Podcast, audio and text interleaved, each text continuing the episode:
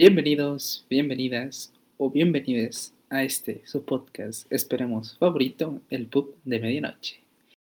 Después de una pequeña intervención no tan agradable, volvemos aquí con ustedes como siempre, semanalmente.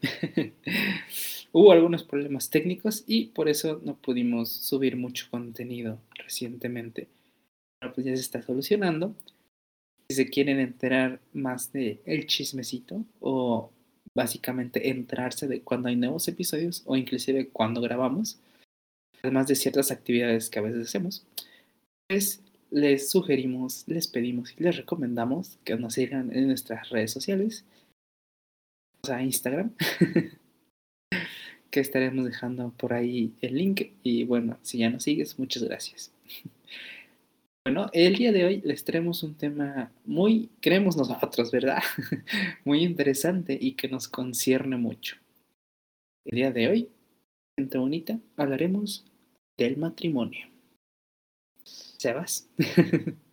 sí, en efecto, este, el, el capítulo de hoy va a ser interesante porque, pues, realmente saben que este pub este podcast lo queremos hacer como para transmitir nuestras preguntas y como debatir lo que, lo que creemos, que por qué y no sé qué desde nuestro punto de vista. Y, y pues recientemente cuando iba a la tiendita dije, pues, o sea, ¿por qué, por qué pasa, no? ¿Por qué, ¿Por qué la gente se casa? ¿Por qué hay un matrimonio? O sea, ¿tiene algún beneficio? ¿Tiene ventajas? ¿Tiene desventajas? ¿Es necesario? O sea, legalmente necesitas estar casado para hacer algunas cosas como pareja o no, o, o, o qué, o sea, hay, hay una pensión que te den por felicidades 15 años, te pagan por estar casado. Y, y si sí, o sea, si hubiese una pensión de por qué estar casados, o sea, como por qué no, o sea, ¿qué hiciste? ¿Qué contribuyó tu matrimonio a la, a la sociedad como para que te tengan que dar una pensión? Y, y todas esas preguntas son las que, las que surgieron más o menos de el por qué este, hacer un capítulo de, del matrimonio. Entonces, pues sí, nos pusimos a investigar y de acuerdo. ¿Qué hacemos? Lo que hacemos. Exacto. Nos pusimos a hacer nuestras investigaciones y adivina qué encontré, Vic, según una universidad. Y te lo voy a leer y quiero que me digas qué piensas y luego ya te digo qué pienso. Y, y más o menos es como el porqué del matrimonio. ok, ok. Me, me, gustaría escuchar eso. Sí. Eh, pero primero, sabes, quisiera hacerte una pregunta. Siento que es como la más detonante. ¿A ti te gustaría casarte, contraer matrimonio. Después de estas, después de, este capítulo, no sé, yo la, pienso más y, y, siento que muchísimos de nuestros espectadores puede que también lo duden, no por el hecho de, ay, qué miedo, me voy a casar y voy a tener, este, como de, no, pues no, al final, ¿de qué me conviene? O sea, siento que si algún momento vuelvo a tener pareja, este, y estoy tan enamorado que me quiero casar, pues yo creo que sí, o sea, yo creo que, que sí, lo haría.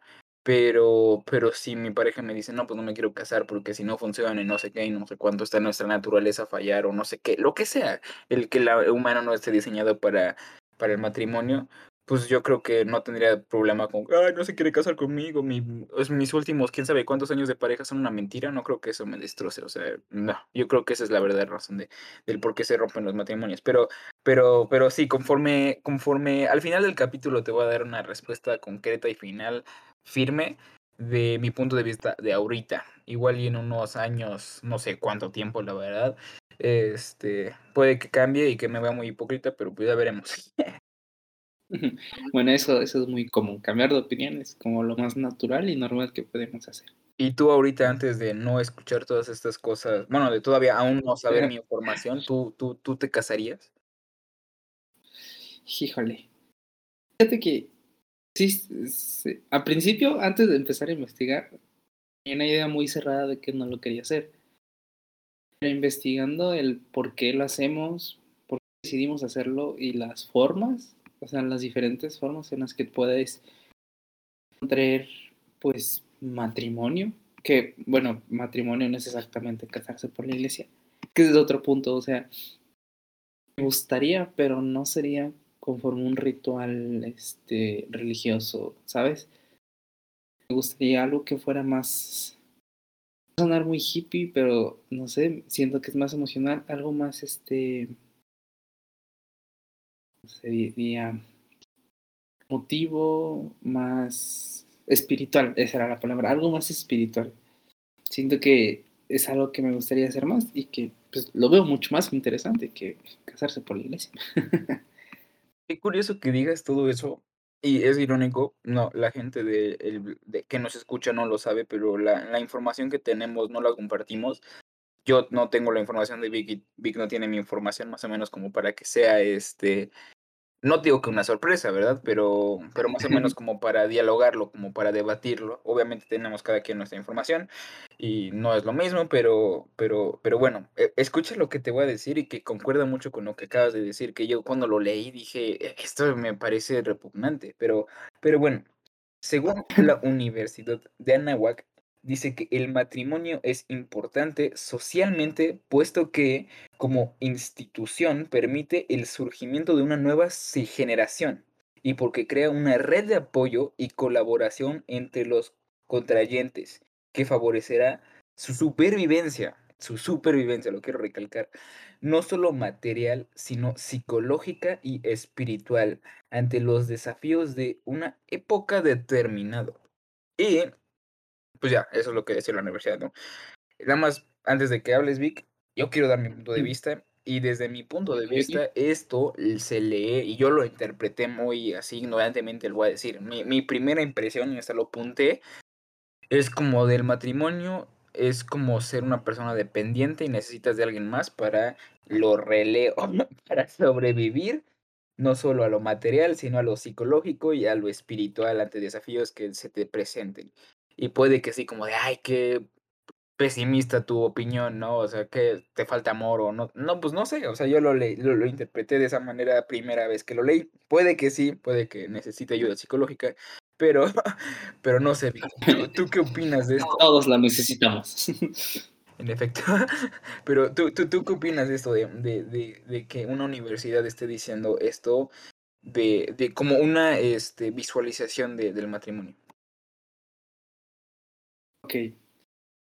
Si nos, si nos retomamos la historia, o sea, de que los primeros matrimonios o donde se empezó esta tradición, tiene sentido lo que dice la universidad. ¿Por qué? Porque antes el matrimonio literal era básicamente algo que se hacía por beneficios, algo que se hacía porque te convenía estar con esta persona, porque estar con esta persona te traía más beneficios o juntos tocan más beneficios, inclusive, o sea, sabemos y hay registros de que muchos ingleses se casaban entre familiares, no porque quisieran, sino porque si te casabas con tu familiar, hay norteños, no se enojen, este, se casaban con sus primos y así, o inclusive sus tíos, tías, porque pues, al casarse con la familia mantenían su apellido y de ahí de dominar muchas cosas porque a veces tenían hijos y salían raritos.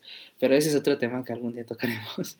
Pero, o sea, sí me preocupa porque seguimos viendo al matrimonio o juntarse eh, de esta forma como algo que beneficia, como algo que, ah, lo tienes que hacer porque te va a ayudar a esto, o lo tienes que hacer porque va a dar este, más ventajas o lo que sea.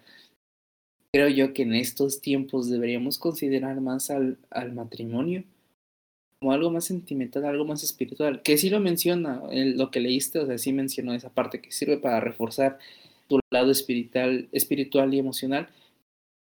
Pero creo que aún como sociedad no vemos al matrimonio como algo espiritual y algo pues, de emociones, lo seguimos viendo como algo que nos conviene.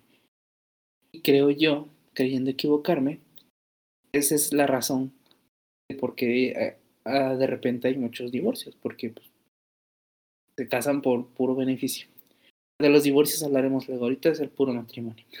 Sí, eso, eso eh, consideré que tal vez incluso podría ser otro capítulo, pero, pero también tengo información de eso. Pero bueno, y sí, justamente como lo dijiste, más o menos como para respaldar eh, el matrimonio en algunas épocas de nuestra historia de la humanidad, este, se veía más común entre la unión de reyes y nobles, que a medida de cómo se fueron formalizando y todo, fuimos evolucionando o como eh, avanzando como sociedad, muchos decían, ah, bueno, pues, pues yo también quiero hacer eso, si los reyes lo hacen, pues ¿por qué no yo también? Y, y en algún sentido, este, que lo voy a decir un ratito más, este, lo de la religión y todo eso, pero sí, o sea, eh, eh, antes era beneficiario, eh, no, beneficiario no, sí, antes era por beneficio, este, el cual existiera un matrimonio y era ejercido por los padres de la, de la esposa, de la, de la pues,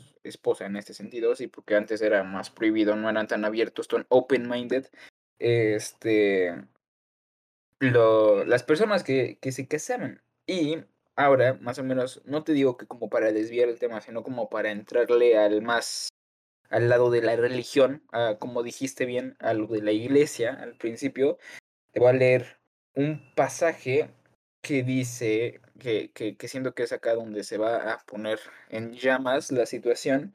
Y me deja, dice, Dios protege el matrimonio. El matrimonio no debe romperse ni separarse.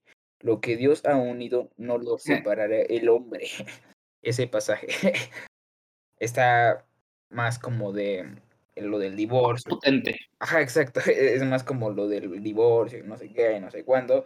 Pero también más o menos una interpretación de la, de la iglesia de esto es que el matrimonio cristiano no solo llama a cada uno a la santidad de la persona, sino que también llama inesperadamente a, contribuir a la misión de la iglesia, es decir, al apostolado.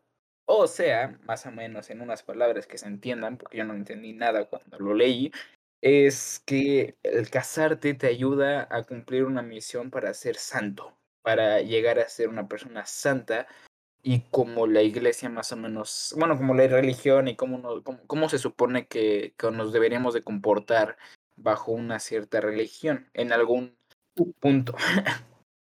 Sí, ahorita oh, me acaba de entrar una idea en la cabeza.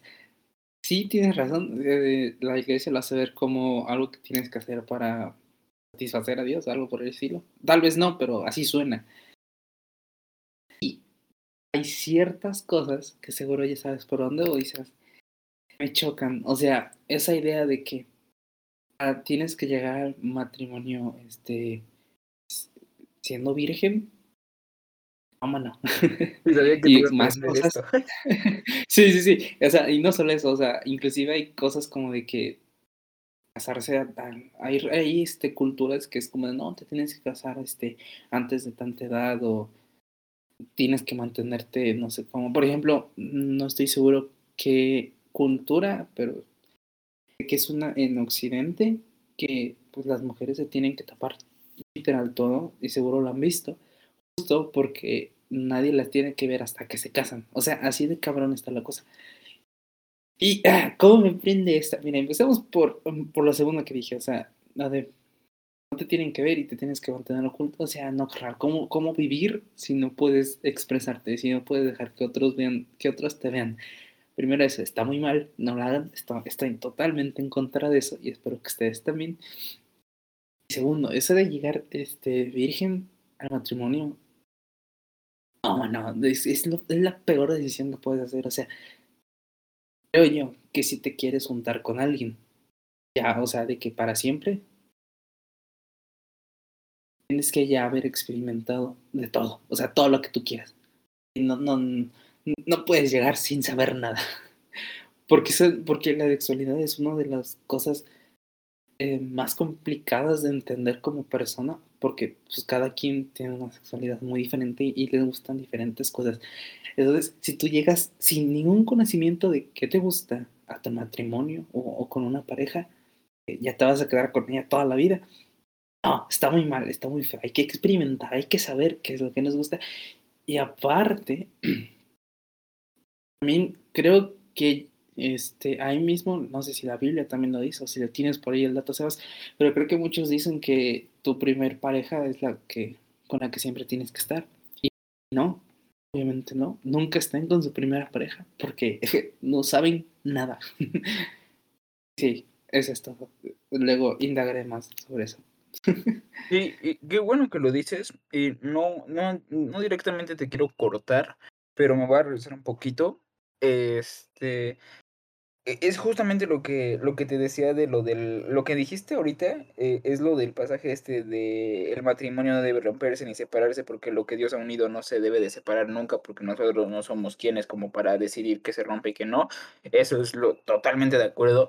Eh, y y y más o menos como para dar mi punto de vista de todo lo que acabas de decir, eh, o sea, estoy 100% de acuerdo. Este, me robaste las palabras de la boca.